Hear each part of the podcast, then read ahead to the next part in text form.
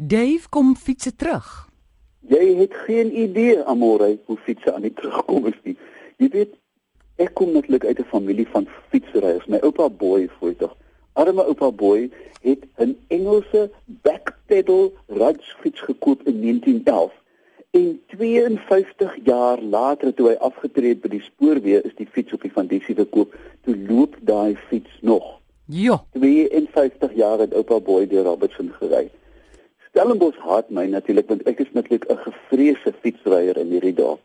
Al vloekend vingerwysend skree ek: "Daar is stopstraat, waar is julle maniere?" Jy verstaan? En mense dink ek aanvaar my nou al gelate, maar ek doen dit al vir 30 jaar. Omdat ek so onwrikbaar glo in die heilsaamheid van fietsry. Natuurlik ek het al 'n paar maal geskraap, jy moet sien hoe ek gelyk het. Nou weet jy wat gebeur onlangs op hierdie kampus? Partykeer raak ek so vies so Stellenbosch Universiteit en sê word wakker, maar wie het die spul het wakker geword? 'n Jaar gelede verskyn skielik op kampus 'n potblou Mati fiets. Hulle het 600 fietsse identies laat maak, nommer 1 tot 600.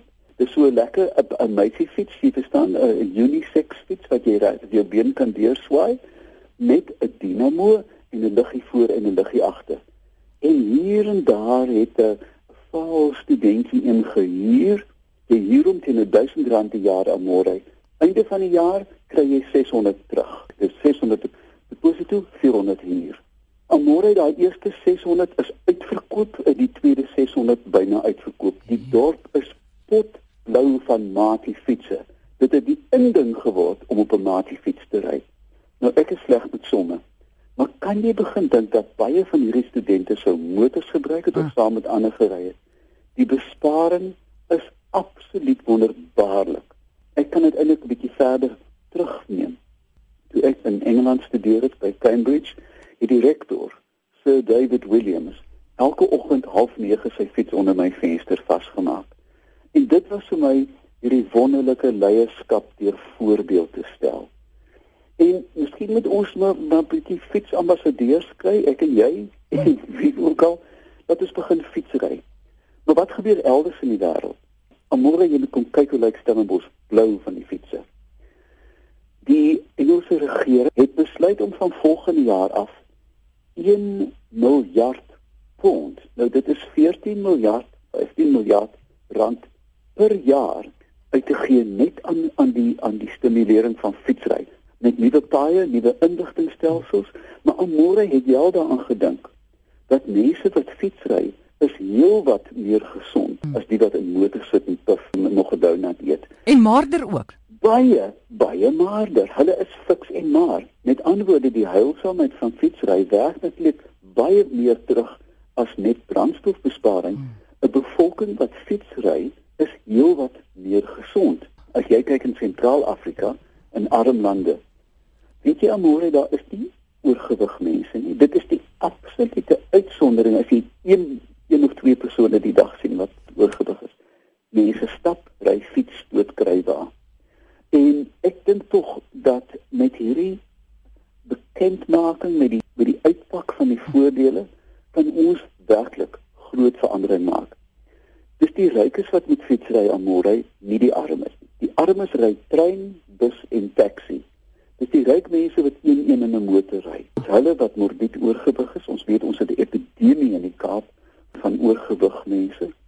En ek dink as ons hierdie bil by die horingspad nou, die hemel weet wat ons regering met hulle swart motors gaan doen. En ek dink nie meeste van hulle kan op 'n fiets kom nie. Maar hoe dit ook al sê, drie wiele ja, of miskien 'n fiets met 'n sidecar. Ehm um, hoe dit ook al sê, ek dink wat van skole? Hmm. Wat van kampusse?